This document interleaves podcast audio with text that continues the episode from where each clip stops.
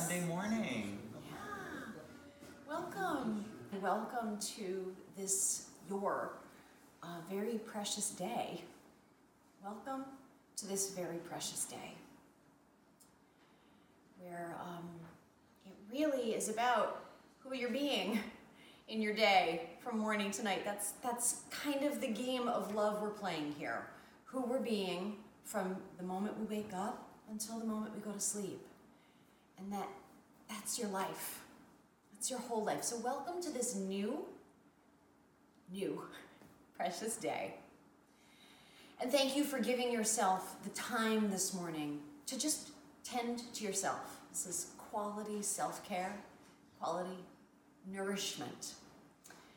And um, it's Thanksgiving week here in the States. So some of you may be uh, anticipating getting together with family members. Is that true for anyone? That, that's present in your awareness? I'll be seeing Aunt Betty. I'll be once a year. I guess it's Aunt Betty, right? So, what was on my mind this morning was something that um, it's really near and dear to my heart, you know, and and in this game of love, we get to find there are just certain practices or certain perspectives that can really make a difference for us. They can really impact and influence the way we show up for people and the way we interact in our relationships. Um, and what I was present to this morning walking over here was uh, the, the memory arose that when I was driving from um, Binghamton to Albany, it's a, almost a three hour drive, something like that. Maybe it seemed, I, th- I think so, maybe two hours. And in that drive, I didn't know if I was going to see my mother because I had gotten a phone call at work saying that she was um, very ill and it was perhaps unlikely that she would be alive upon arrival. So to drive fast and drive as carefully as possible. And what was so interesting was that the months prior to that phone call, we hadn't talked. We had an agreement. It's like the, the kindest step for us right now would be not in dialogue, not in communication. We're like two rams kind of butting heads. That was just our our our way at the time.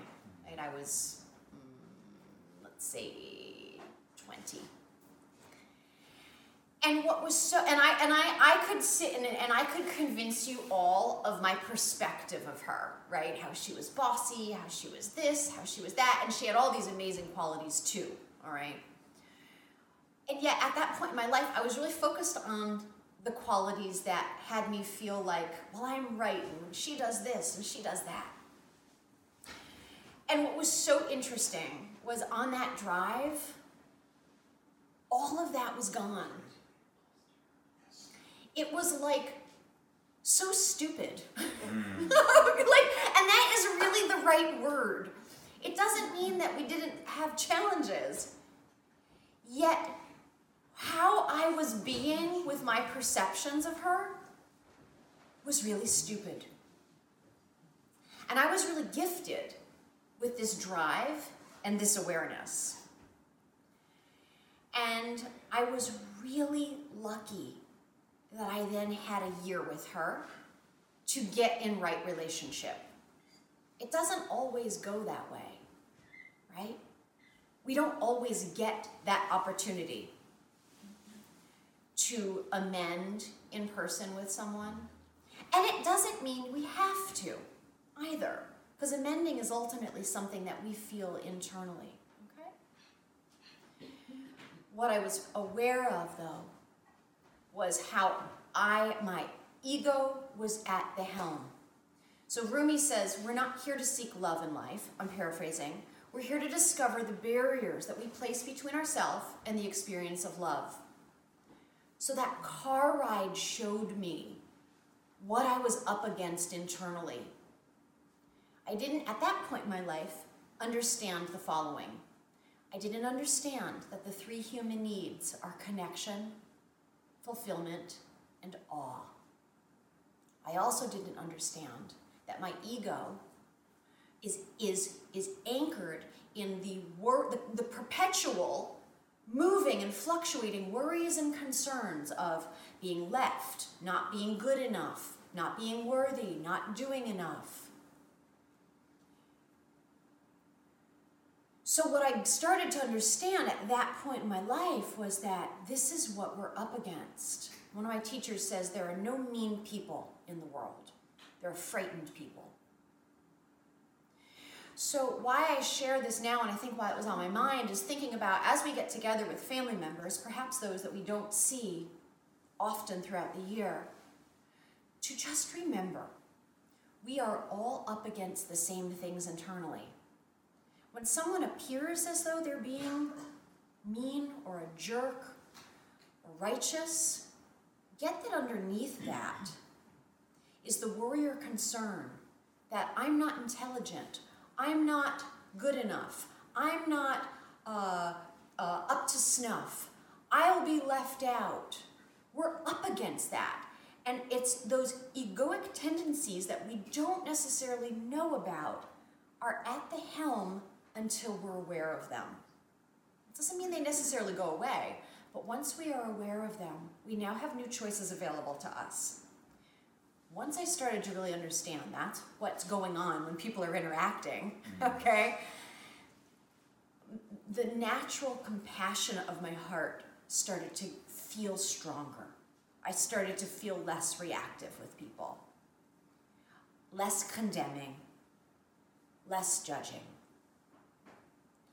So I invite you to step into the holidays with that awareness that underneath the way we interact with each other is really the deep longing to connect, to feel fulfilled, to feel love, and to feel awe and wonder, right? So when Uncle Bob comes over, with his iPad because you know you're about to sit and do a look at a photo spread that could span three hours, right? Instead of the, oh my God, does he not even pick up on my visual cues, my body language that I'm full? Get that Uncle Bob is seeking connection. It will soften the reactivity and the complaints, the perpetual complaints, right? Or the criticisms, because you're meeting others with awareness and understanding. Now, of course, you can say, oh, I'd lo- I've got about uh, 15 minutes. I'd love to do this. Then I want to go talk to Aunt Bethel. Okay? So, so it doesn't mean just then spend three hours. But yet understand the way we're interacting with one another is either from a place of worrying, I'm not good enough, I, I'm not valuable, and that we're seeking the experience of connection, meaning, to feel meaningful in our lives, and to feel alive through awe and wonder. And lastly, I invite you to, and to approach your holidays as if everyone you see, it may be the last time.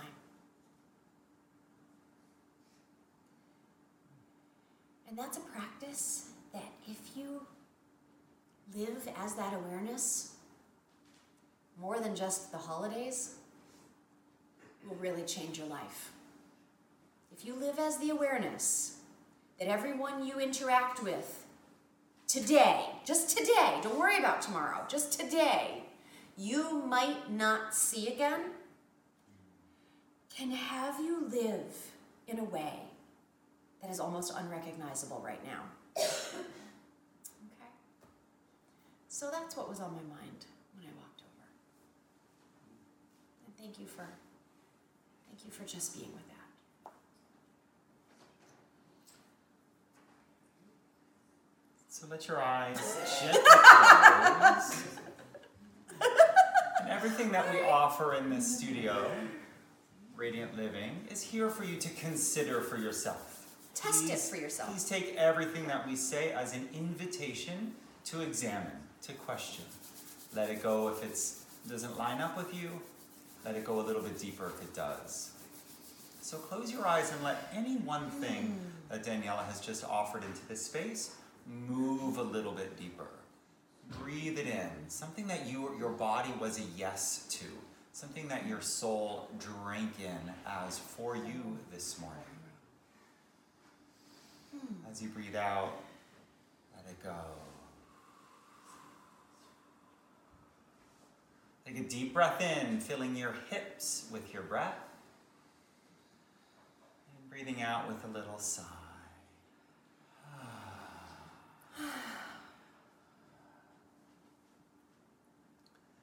breathing in.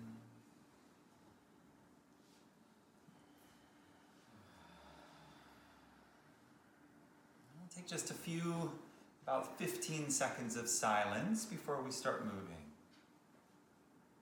letting any thoughts or feelings that rise up be embraced by your awareness. Breathe in.